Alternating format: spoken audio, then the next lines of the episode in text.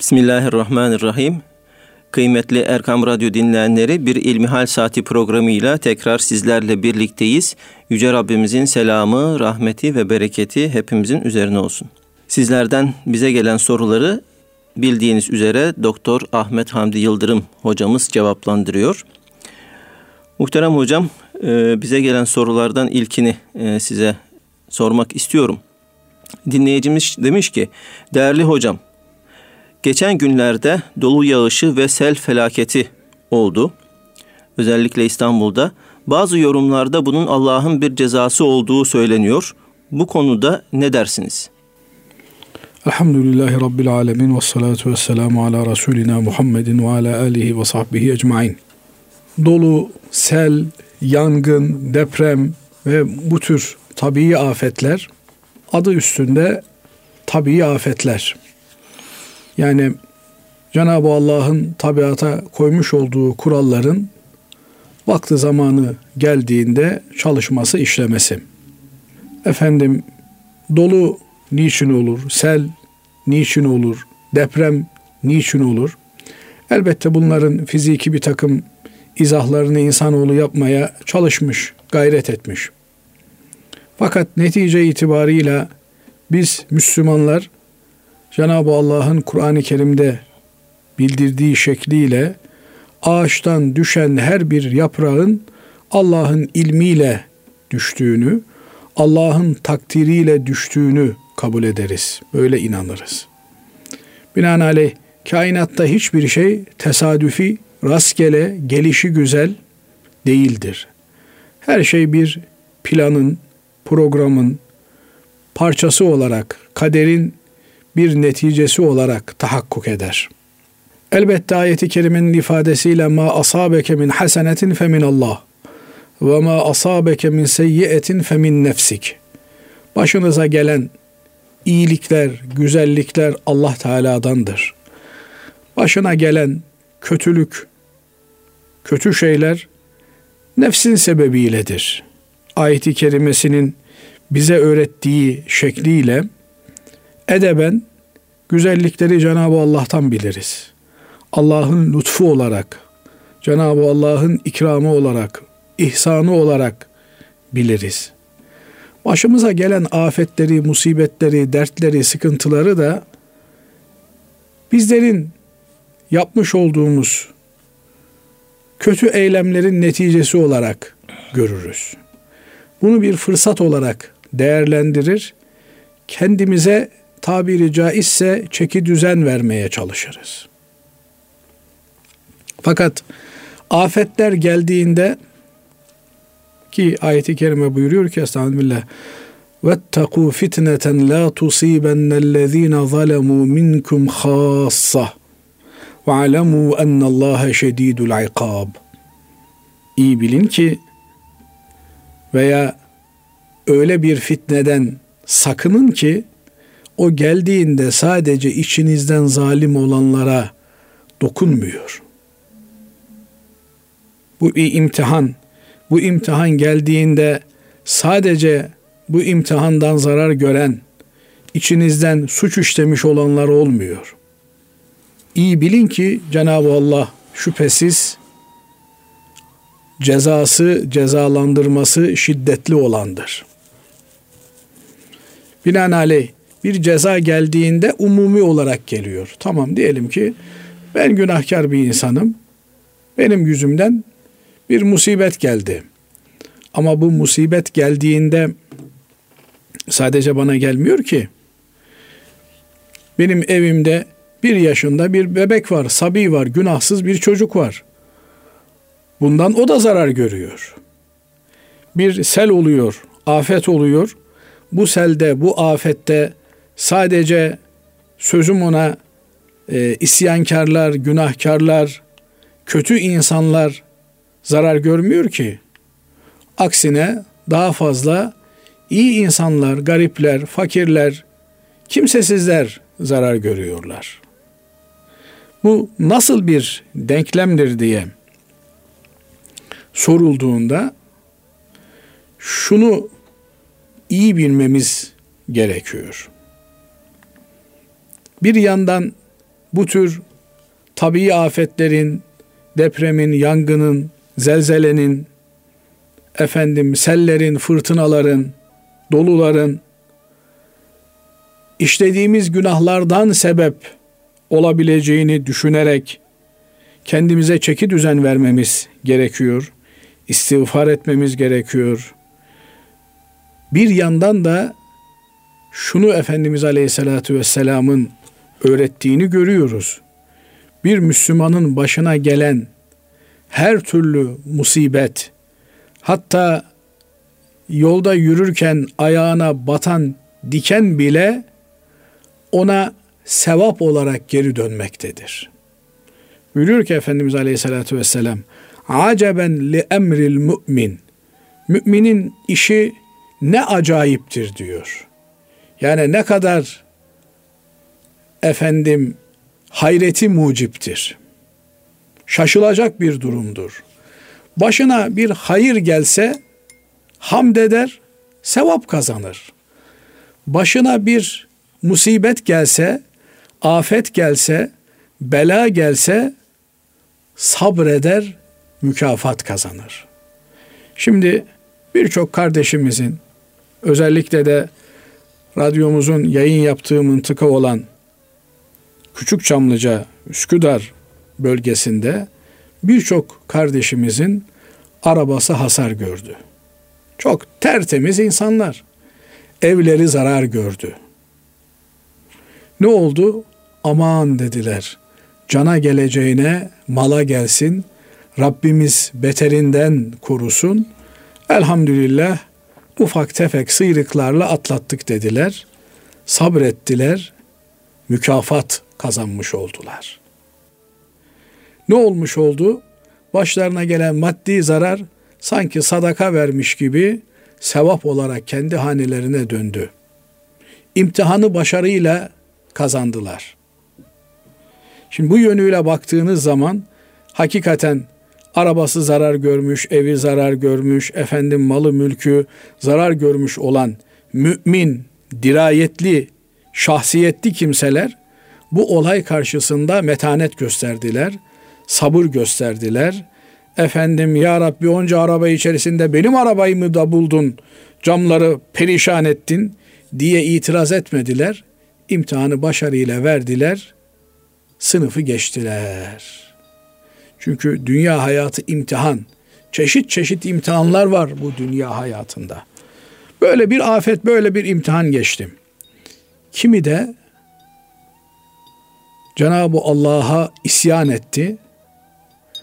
Filan yerde o kadar insanlar isyan halinde, filan memlekette isyan ayyuka çıkmış, onlara bir şey olmasın.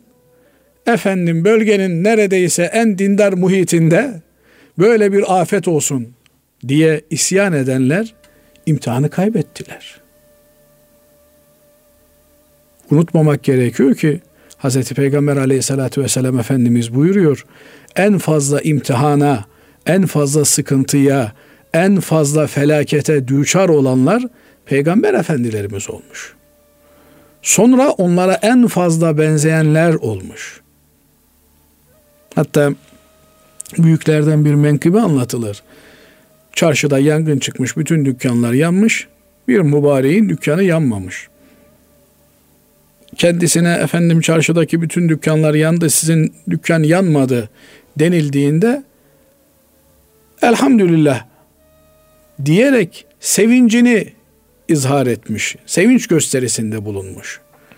Bundan sebep diyor utancımdan 30 küsür sene başımı kaldırıp gökyüzüne bakamadım diyor. Yani sen senin kurtulduğuna sevindin ama kardeşlerinin üzüntüsüyle hemhal olamadın manasına gelebileceği için bu yaptığı hareketten dolayı pişman olmuş. Dolayısıyla evet musibet geldiğinde, bela geldiğinde iyi kötü ayırt etmez. Herkesi eşit bir şekilde siler süpürür, vurur geçer. Ama ondan sonra herkes o musibet karşısında takındığı tavra göre, iman kalitesine göre kazanır veya kaybeder. Elhamdülillah Rabbimizden geldi. Ondan gelen her şey başımızın üzerine. Dileseydi kökten bizi yok edebilirdi. Eh arabanın camı patlatmış. Bununla kurtarmışız. Nihayetsiz hamdü senalar olsun. Ya Rabbi beterinden bizleri muhafaza eyle ya Rabbi. Ya Rabbi kardeşlerimize yardım et diye metanet göstermişse imtihanı kazanmış. Şimdi sırası mıydı? Tatile gidecektim. Bu da nereden çıktı? Lanet olsun, kahrolsun diye ver yansın etti mi de imtihanı kaybetti. Netice sabredenle lanet okuyan arasında sabredenin işleri ters gidiyor, lanet okuyana hemen arabanın camını değiştiriyorlar diye bir şey yok. Netice olarak baktığınızda ikisi de aynı muameleye maruz kalıyor. Ama biri ruhen, psikolojik olarak diri kalmaya devam ediyor. Hiçbir şey olmamış gibi hayatına devam ediyor. Hayata küsmüyor. Ama öbürü hayatını lanet üzerine şekillendirdiği için, kurduğu için ruhen çöküyor. Manen bir tükenmişlik halini sergiliyor. Demek ki biraz uzattık belki. Basri Hocam böyle de şikayetler Yok, geliyor. Yani estağfurullah. uzatıyorsunuz diye. Ne yapalım kısa konuşmayı beceremiyoruz. Cenab-ı Allah inşallah hocam. hepimize faydalı bilgiler veriyorsunuz. Hidayet eder.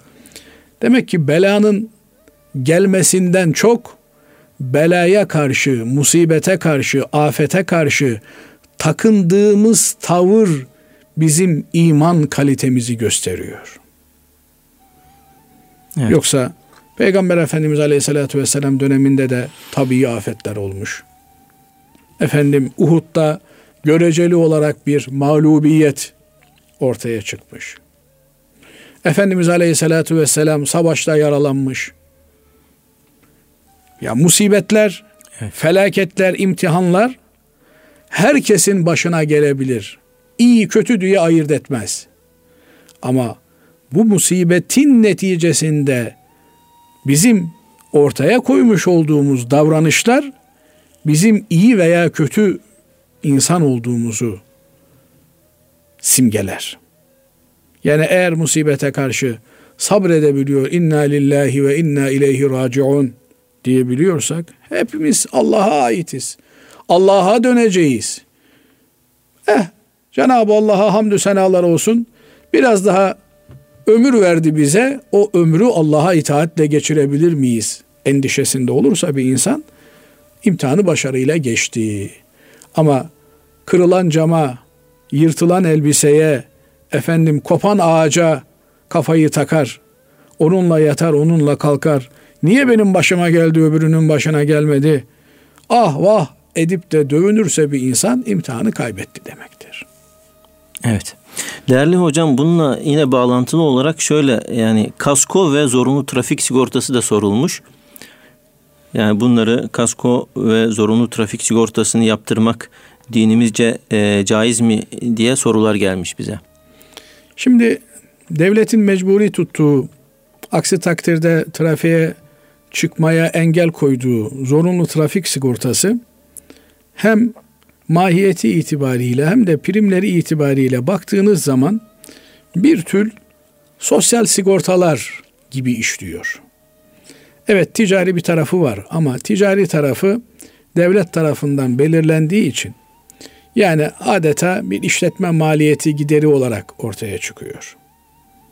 Diğer tarafından baktığınız zaman kar ve zarar dengesine baktığınız zaman hakikaten bir e, sigortanın olması lazım geliyor.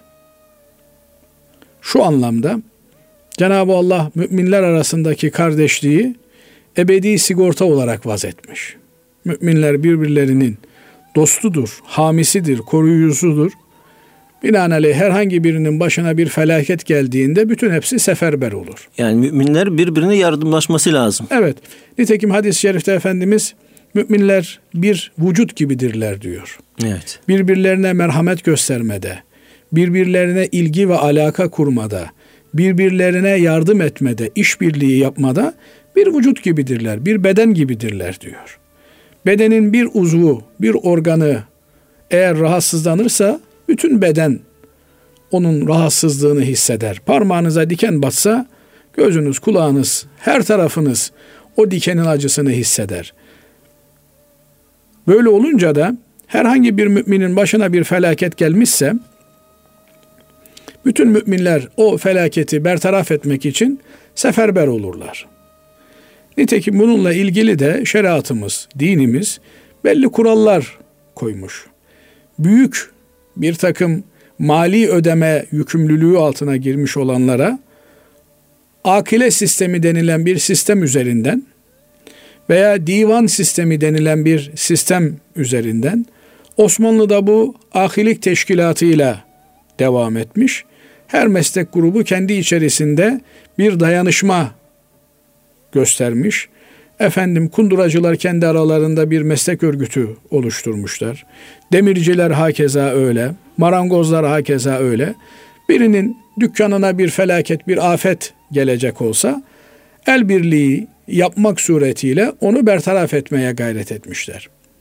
Bugün için de özellikle de araç kullananlar her an bir kaza ile karşı karşıya olduklarında kazalarda Allah muhafaza etsin zaman zaman ölümcül veya sakatlanmalı kazalar olabildiğinden büyük meblalar söz konusu oluyor. Bunları bir insanın tek başına ödemesi mümkün değil.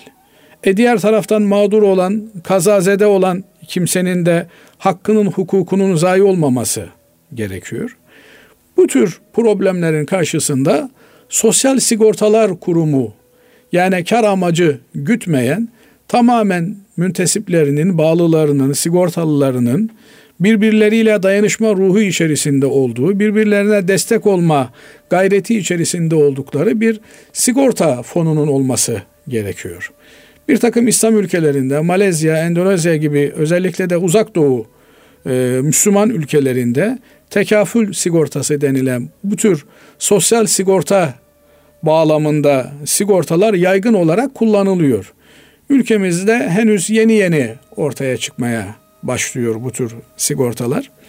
Ee, bunlar eğer e, zorunlu trafik sigortası yerine geçiyor, ikame ediliyorsa bunları kullanmak lazım.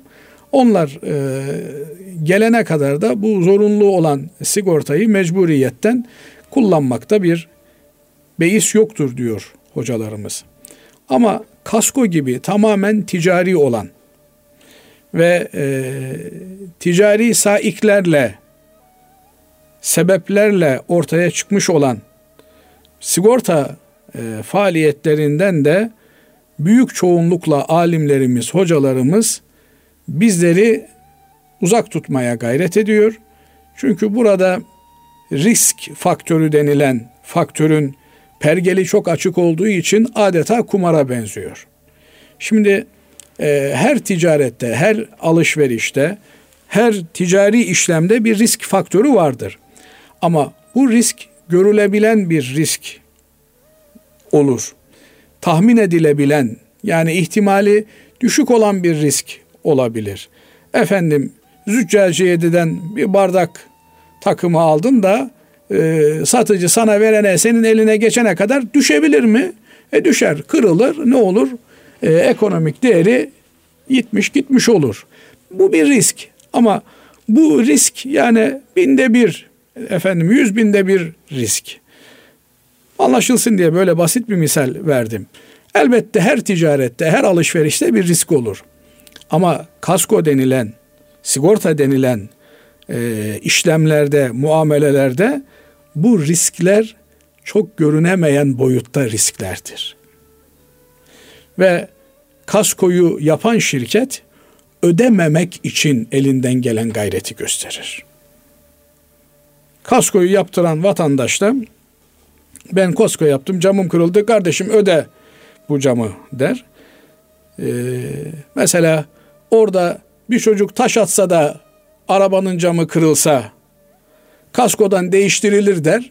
Ama dolu yağdığında kırılmışsa kardeşim bu e, kasko muhtevasına dahil değil diye kasko şirketi itiraz edebilir. Veya efendim işte dolu neticesinde camın kırılmışsa olur da bir karga taşı almış da yukarıdan fırlatmışsa olmaz. Abuk subuk şeylerle kasko şirketi ödememek için baştan her ne kadar her türlü zararınızı karşılıyoruz. Gelin ne olur biz size sigortalayalım dese de yani burada sosyal yardımlaşmadan ziyade bu, e, kasko şirketinin ben kazanayım ticari e, ticari bir faaliyet. Ha ticari bir faaliyet olur sen de kazan ben de kazanayım. Bu da normal bir şeydir. Yani her ticaret kazanmayı hedefler. Ama kasko, sigorta, ticari sigorta gibi unsurlarda e, karşılıklı bir alışveriş yoktur. Yani siz gidiyorsunuz aracınızı kasko yaptırıyorsunuz 2000 lira 3000 lira ödüyorsunuz. Karşılığında ne alıyorsunuz? Güven satın alıyorsunuz. Güven. Karşılığında güvence satın alıyorsunuz. Böyle bir ticaret yok şeriatımızda. Yani güven veya korku satışı diye bir satış yok. Peki hocam e, son dönemde bu katılım bankalarının e, böyle bir takım e, kasko şirketleri ortaya çıktı diye biliyorum. Bu konuda bir bilginiz var mı? İşte az önce sözünü etmeye çalıştığımız e, tekafül sigortası yani sosyal yardımlaşma benzeri faaliyetler olarak bunları yapmaya gayret ediyorlar. Henüz yeni yeni neşvünema buluyor. Ama bunların da altyapısı e, dinimizin istediği kurallar çerçevesinde şekilleş, şekillenebilmiş mi diye sorarsanız benim bununla ilgili çok ciddi şüphelerim e, var. E, bizim bildiğimiz anlamda sigorta bir afet geldikten sonra müminlerin el birliği yaparak orada mağdur olan, mutazarrır olan e, kimseye yardım etmeleridir. Birinin evi yanmış. Hiç kimseye kardeşim bunun sigortası var mıydı diye sormaz. Hemen o mahalledeki Müslümanlar e, bir yardım sandığı oluştururlar. Herkes elindeki imkanları seferber eder. 3-5 derken o e, evi yanmış olan kimseye tekrar bir ev alabilecek veya kendisini düze çıkartabilecek bir yardımda bulunulur. Yine birinin aracı mı zarar görmüş? Yine onun etrafındaki onunla beraber işte e, aynı divana kayıtlı olan veya işte aynı e, iş kolunda çalışan kimseler ki bu elbette bir e, düzenleme gerektiriyor. İşte maalesef biz 200 e, yıldır bu anlamda İslami düzenlemelerden, çözümlerden mahrum kaldığımız için bugün bu tür problemlerle karşı karşıyayız. Bu zarar görmüş olan kimsenin zararı telafi edilir. Bu neye benziyor? Şimdi mesela devletimiz ne diyor? Efendim diyor, kim diyor doludan zarar görmüşse, selden zarar görmüşse raporlarını tutsunlar diyor. Biz kendilerine elimizden gelen imkanlarla yardım edeceğiz diyor. Bu noktada kaskosu olana, sigortası olana, olmayana bakmıyor. Ez cümle şunu söyleyebiliriz. Mecburi olmadıkça, zorunlu olmadıkça bu tür sigorta faaliyetlerine e, girmek doğru değil. Sigortalama faaliyetlerine girmek doğru değil. Bunun yerine biz sadakanın belayı def edeceğine iman ediyoruz. Bunun yerine biz başımıza bir bela kaza gelir de bunun neticesinde bir mal kaybı olursa sabrettiğimiz takdirde bunu metanetle karşıladığımız takdirde o kaybımızın sadaka olacağı inancındayız. Binaenaleyh bizim kaybetme korkusu gibi bir korku üzerinden kendimizi güvenceye alma ihtiyacımız yok. Çünkü Cenab-ı Allah'a iman ediyoruz. Cenab-ı Allah'ın isimlerinden bir tanesi de El Mümin. Güven verendir. Güvene alandır. Rabbimiz bizi her türlü afetten emin kılsın. Ee, bir afeti geldiğinde de o afete karşı sabır metanet gösterebilmeyi hepimize nasip müyesser eylesin. Hakikaten ee, insan kolay değil sabır ve metanet göstermesi ama başka yapacak da bir şey yok Basri Hocam. Yani sabredip evet. Cenab-ı Allah'a iltica etmekten başka da bir çıkar yolumuz yok. Cenab-ı Allah lütfuyla muamele eylesin. Amin. Allah razı olsun. Kıymetli dinleyenlerimiz kısa bir araya gidiyoruz. Aradan sonra tekrar birlikteyiz. Kıymetli dinleyenlerimiz İlmihal Saati programımıza kaldığımız yerden devam ediyoruz değerli hocamız Doktor Ahmet Hamdi Yıldırım sizden gelen soruları cevaplandırıyor. Muhterem hocam bir dinleyicimiz şöyle bir soru göndermiş bize. Bir Müslüman bir şeyin provokatif bir hareket, bir faaliyet olduğunu nasıl anlayabilir? Evet herhalde e, şunu kastediyor kardeşimiz. Yani bakıyoruz bir hayra davet e, ama maalesef bu hayır davetinin içerisinde bir takım insanların e, hayır değil şer maksatları var. Evet. Gelin diyor şurada bir e, gariban var ona yardım edelim. Sen de garibe gurabaya yardım etmek iyidir diye o eylemin içerisine giriyorsun. Bir de netice itibariyle anlıyorsun ki o eylem garip gurabaya yardım eylemi değil de efendim e, dinsiz sapık bir gruba destek eylemi olarak karşına çıkıyor. Veya Müslümanların çok samimi e, bir davası var. Çok hassas oldukları bir konu var. Deniyor ki işte filan yerde bir hidroelektrik santrali inşaatı yapılacak diye tarihi bir cami yıkılmak isteniyor. Gelin biz bu e, caminin yıkılmasına karşı duralım, bir eylem yapalım. Fakat e, bir müddet sonra anlaşılıyor ki orada e, rakip firma e, kendisi baraj ihalesini kazanamadığı için kamuoyu oluşturmak ve e, rakip firmanın aldığı ihaleyi iptal ettirmek için böyle bir provokatif eyleme girişmiş.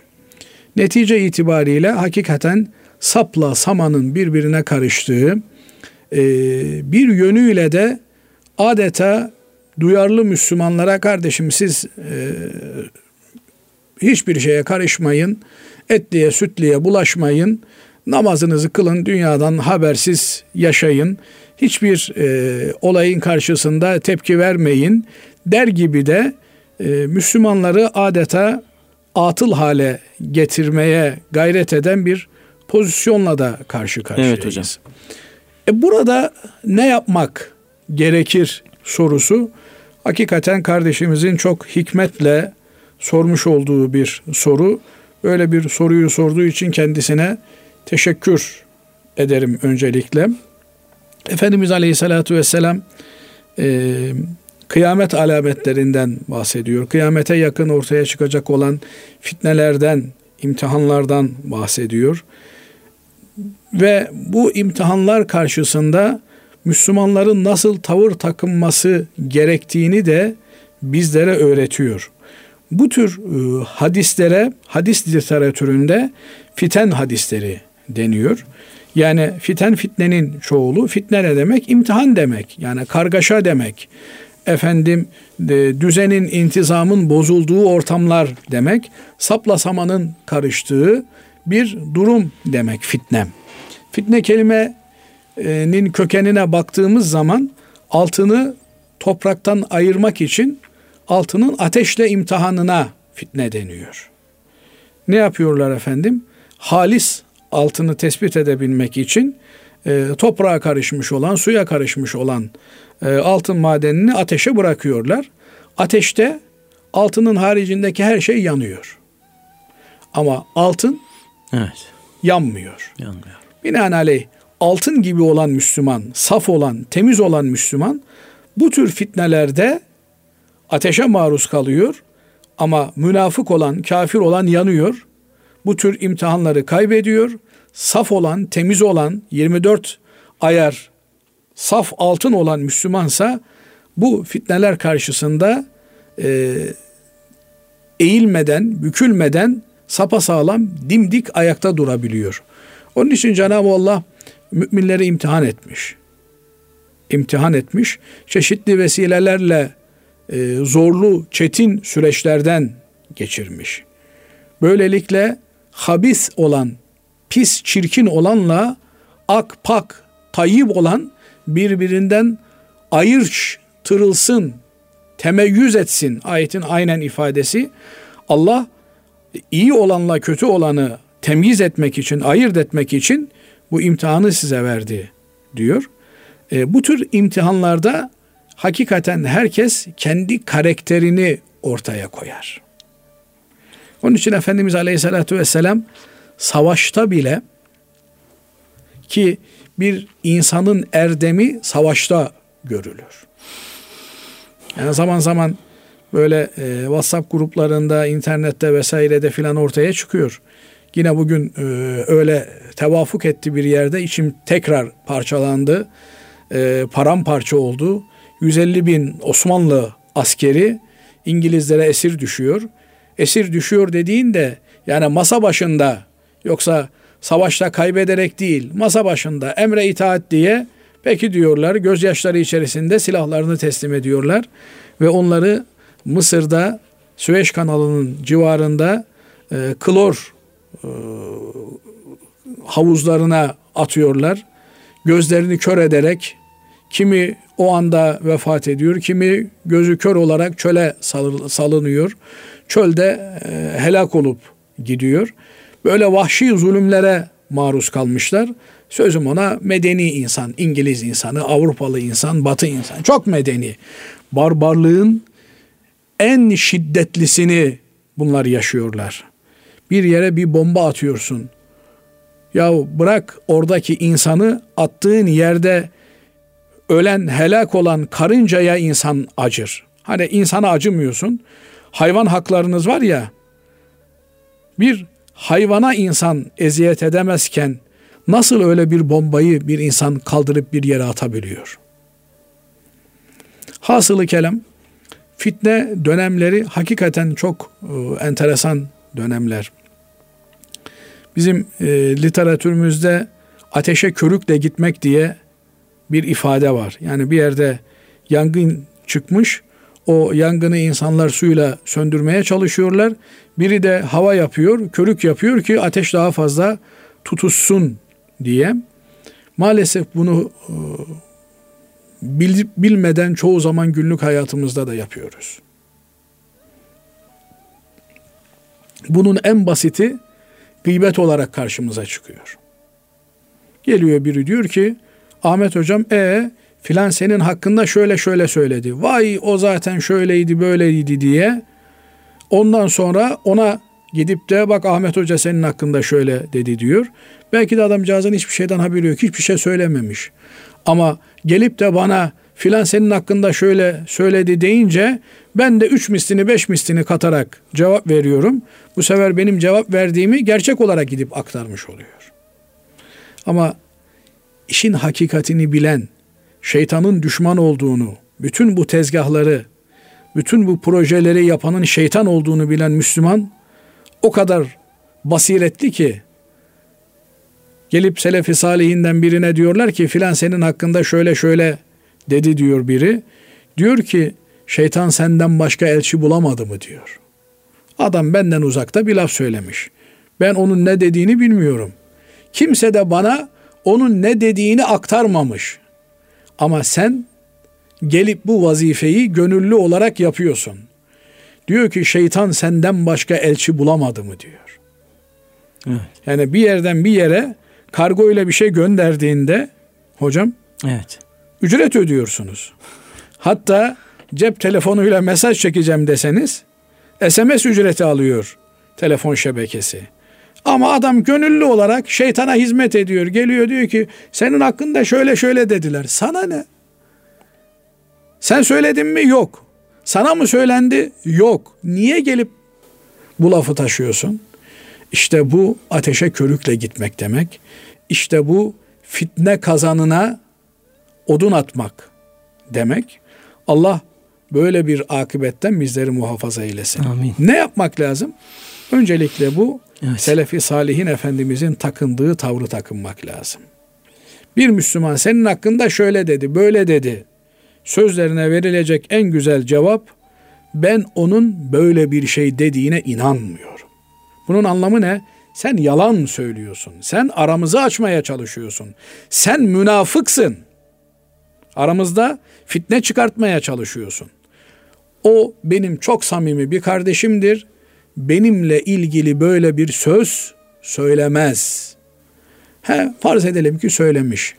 O zaman bunun anlamı ne? Onu söylememesi lazım geliyordu. Evet. Bu yüzden fitnenin karşısında en önemli silahımız fitnenin bizi içine çekmek istediği girdaba girmemek. Ama bir taraftan da hakikaten e, çağrıldığımız eylem yani provokatif olarak nitelendiriyoruz. Sonradan anlıyoruz bunun provokatif bir eylem olup olmadığını. Ama başlangıcı itibarıyla hadi gelin diyorlar şurada bir Kur'an kursu yapacağız. Biz de gönüllü bir şekilde buna katılıyoruz. Kur'an denilince akan sular duruyor. Evet. Memleketimizde cami denilince akan sular duruluyor. Türk milletinden, Müslüman Türk milletinden cami denildiğinde, Kur'an kursu denildiğinde 5 lirayı 10 lirayı cebinden çıkartıp vermeyecek bir Allah kulunu bilmiyorum ben. He, belki isteyen adama itimat etmediği için vermiyordur. Mazur insanlar. Çünkü bu işlerin de suistimali yapılıyor. Ama hakikaten Kur'an kursuna gideceğini bildiği, camiye gideceğini bildiği halde 5 lirayı 10 lirayı Müslüman Türk milletinden esirgeyecek bir nefer bir insan tanımıyorum. Malını, mülkünü, varını, yoğunu verir. Nitekim dün öyle bir konuşmamız oldu bir kardeşimizde. Şöyle bir şey geçti. Bundan 20 sene önce Müslümanlar Türkiye'deki kendini Müslüman olarak dindar insan olarak tanımlayan insanlar 100 20 e, sene önce mi daha zengindiler şimdi mi daha zenginler? Şimdi. Kardeşimiz dedi ki 100 sene önce dedi bugünkü zenginliğin dedi yüzde biri ancak vardı dedi. Peki bundan 20 sene önce mi hayır hizmetlerine, hayır faaliyetlerine insanlar daha fazla katkı sağlıyorlardı şimdi mi? 20 sene önce daha fazla katkı sağlıyorlardı. Demek ki hayır faaliyetlerinde bulunmak zenginlikle orantılı değil. Neyle orantılı? İmanla orantılı. Binaenaleyh iman öyle bir cevherdir ki Allah'ın mümin kalbinin kalbine koymuş olduğu iman hakla batılı, hayırla şerri, iyi ile kötüyü ayırt edebilecek bir ölçme, değerlendirme, firaset sistemine sahiptir. Ama o bozulmuşsa Allah muhafaza etsin o zaman her türlü fitneye alet olabilecek hale gelir. Bir Müslüman farkında olmadan böyle bir fitneye bulaşabilir mi? Bulaşabilir. Ama anladığı anda hemen oradan geri adım atar. Bu öyle bir Allah muhafaza etsin kötü bir girdap ki bu bazı yerlerde bir çeşit e, sürüngen affedersiniz fare var. Bu e, bir yandan kemirir, bir yandan da morfin üfler. Bakarsınız sabah hayvanın bir tarafı açılmış, yenmiş. Hayvan hiç fark etmemiş.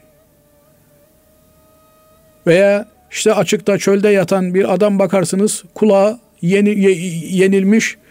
insancık anlamamış kulağının ye, yeildiğini. Nasıl olmuş? O hayvan bir yandan morfin veriyor, uyuşturuyor, bir yandan da kemiriyor. Bu fitne de buna benziyor. İnsan yanlış bir grubun içerisine girmişse morfinlenerek giriyor. O grubun yanlış olduğunu, hakik olmadığını, hakikat olmadığını anlamak kolay olmuyor. Onun için sılayı rahim önemli. Onun için akraba ziyareti önemli. Niye? Çünkü sılayı rahimle beraber öz ait olduğun yerle olan ilişkin devam ediyor. Yani sen belki bir kişi olarak işte tanıştığın, okulda tanıştığın, efendim e, orada burada tanıştığın birinin peşinden gidersin ama bütün akraba onun peşine takılmaz kolay kolay. Binaenaleyh dışarıdan hak ve hakikati duyma kanalların kapanmamış olur. Onun için cami önemli, cami cemaati olmak önemli. Cami Allah'a ait olan bütün Müslümanların buluştuğu bir mekan, bir yerdir. Burayla olan irtibatın kopmaması lazım. Onun için iman kardeşliği önemli. Yani eğer bir Müslüman açık ve net bir şekilde söylüyorum. 100 lira bir talebeye burs verecek. O talebenin ihtiyacını, fakirliğini, ümmeti Muhammed'e olan faydasını değil de Bizim sokakta mı oturuyor? Bizim mahalleden mi geçiniyor? Bizim bakkaldan mı gıdalanıyor diye bir takım ön yargılarla hareket ediyorsa orada bir fitne kazanı var demektir. Burada Müslüman basiretli olacak. Müslüman kabirde sorulacak soruları iyi öğrenecek. Ne sorulacak bize kabirde? Rabbin kim? Peygamberin kim? Kitabın ne? Kardeşlerin kim diye sorulacak. O kardeşlerin kim sorusuna vereceğimiz cevap bizim onlara karşı tavrımızı belirleyen en önemli kıstastır. Binaenaleyh kardeşlerimiz müminlerse bütün müminler bizim gözümüzde eşit olmak durumundadır. Her Müslümanın derdi bizim derdimizdir. Her Müslümanın sıkıntısı bizim sıkıntımızdır. Efendim, e onlar da çarşaf giymeseydiler, oh oldu onlara. Diyorsa bir Müslüman, o imanını sorgulasın. Kardeşim zaten başörtüsü takmak doğru değildi. Gitmesin o zaman okula o başörtülü kız diyorsa bir Müslüman o da imanını sorgulasın. Tamam sen bir araya geldiğinde başörtü mü takacaksın, çarşaf mı giyeceksin, peçe mi giyeceksin, gözlük mü takacaksın bunları kendi aranda tartış. Ama gavura karşı verilen savaşta bu Müslümana eğer biri Müslüman olduğu için zulmediyorsa sen teferruatta takılamazsın. Efendim onun pantolonu kısaydı, öbürünün şalvarı uzundu diyerek gavura karşı verilen savaşta Müslümanı yalnız bırakırsan orada vebalin büyük olur. Ama nasıl olsa gavura karşı verdiğim savaşta Müslümanlar benimle beraber olacak diye kendi özel gündemini dayatırsan ve bir dahaki sefere Müslümanların ayrışmasına, Müslümanların senin etrafında kenetlenmelerine de sen sebebiyet verirsen sen de fitnenin başısın demektir. Onun için Müslümanın beslendiği temiz kaynakların olması lazım. Bütün Müslümanları eşit gören, bütün Müslümanları kardeş gören, bütün Müslümanları Allah'ın değerli kulları, hizmet edilmesi gereken kulları olarak gören, bütün insanlığı da potansiyel Müslüman olarak gören. Evet. Böyle oldu mu yeryüzünde su sükunet hakim olur. Ve Müslüman firasetiyle olayı çözer. Mesela Kur'an-ı Kerim bize Mescid-i Dırar örneğini veriyor. Çok, çok önemli bir mesele. Evet, evet. Yani becerip anlatabiliyor muyum bilmiyorum. Cenab-ı Allah anlama ve anlatma e, nimetini lütfetsin. Amin. idrak lütfetsin. Yani bakıyorsunuz karşıda bir cami yapmış adamlar. Evet. Ama o camiyi camiyi yok etmek için alet olarak kullanıyorlar. Bakıyorsunuz hariciler ilk İslam'a karşı savaş açanlar, Hazreti Ali Efendimiz'e karşı bayrak kaldıranlar biz Kur'an'ın hakemliğini istiyoruz diyorlar. E ne kadar masum. Kur'an'ın hakemliği. Kim ne diyebilir buna? Evet. Ama Hazreti Ali Efendimiz diyor ki söyledikleri doğru. Niyetleri yanlış diyor. Evet. O bir feraset. O niyeti görebilmek, onu çözebilmek bir feraset. Onun için de bütün Müslümanları kardeş olarak görmek lazım. Ve yolda yürüdüğün insanlara bakmak lazım. Eğer sabah namazından sonra çıkıyorsan bir yola o yol hayır yoludur. Sabah namazını kılmışsınız yola çıkıyorsunuz. Hayır yoludur.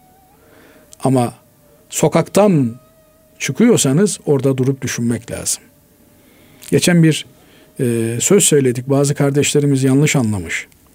Yani 15 Temmuz şehitlerinin meydanlarda adı okunuyor. O dönemde de e, şöyle bir tweet atmıştım ben camide adı okunmayanın meydanda akıdının okunması ne işe yarar diye. Burada e, bütün şehitlerimizi hayırla yad ederiz. Evet. Onlar cami eksenli çıkıp şehit olmuş insanlar. Yani bu ezan susmasın diye şehit olmuş Evet. insanlar. Yani o gün salaların okunması, ezanların okunması şehadet ruhunu neredeyse fışkırttı. İnsanlar birden kendilerini Çanakkale'de gibi hissettiler. Yani o insanlar camide bizim adımız okunsun diye şehit oldular.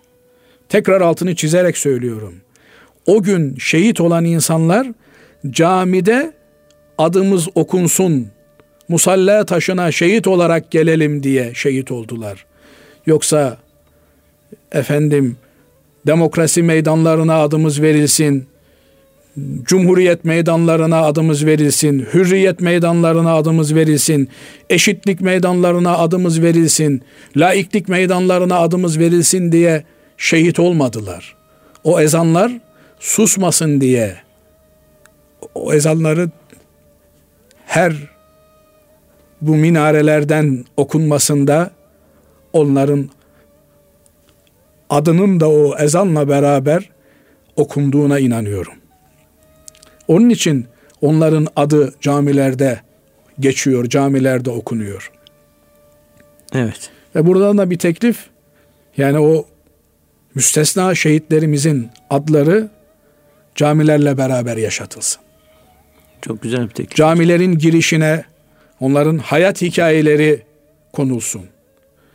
Bu ezan için şehit oldular ibaresi geçilsin. Hiç olmazsa ruhlarına bir şey yapamıyorsak ruhlarını böylece aziz kılmış olalım. Cenab-ı Allah hepimize rahmetiyle muamele etsin. Amin. Firaset lütfetsin. Amin. Yanlış yerlerde bulunmaktan muhafaza etsin. Bakın Amin. yeri gelmişken şunu söyleyeyim. Efendimiz Aleyhisselatü Vesselam bir hadis-i şerifte buyuruyor ki kim bir karaltıyı çoğaltırsa o da onlardan sayılır. Ne demek bu? Bir, bir meydanda insanlar toplanmış. Şimdi ne yapıyorlar? Meydanda kaç bin kişi toplanmış diye böyle haritalarla tespit yapıyorlar. İşte kim o meydanda toplanan bir kalabalığın sayısını artırırsa yani o meydana katılırsa o da onlardan sayılır diyor. Yani fitne diyoruz ya. Nerede duruyorsun sen? Evet. Kimlerle beraber duruyorsun? Kiminle beraber haşrolmuş? Şöyle bir etrafına bak. Bu insanlarla beraber ben haşrolmak istiyorum diyorsan orada bulun. Onun için yani filan Twitter'da 150 bin takipçisi var. Kimi takip ediyorsun dikkat et. Kimin sayısını artırıyorsun? Dikkat et. Onunla beraber haşrolursun. Facebook'ta işte 500 bin tane takipçisi var. Kimin takipçisisin? Dikkat et. Kimin sayısını arttırıyorsun? Filan sayfaya her gün 5 milyon tik yapılıyor. Kime yapıyorsun bunu? Bunlar artık değerli şeyler haline geldi. Onun için Müslüman bu noktada hassas olmalı. Hassas olan Müslümanlara destek vermeli. Bakıyorsun bir tarafta gariban bir Müslüman var. Din için, iman için çalışıyor. 300 tane, 500 tane takip edeni yok. Bu yönüyle e, hakikaten sosyal medyada kimin adını öne çıkartıyorsa bir insan onunla beraber haşrolmaya razı demektir. Rabbim firaset lütfetsin hepimize. Amin. Allah razı olsun. Kıymetli hocam. Değerli dinleyenlerimiz bir İlmihal Saati programının daha sonuna ermiş bulunuyoruz. Hepinizi Allah'a emanet ediyoruz. Hoşçakalın.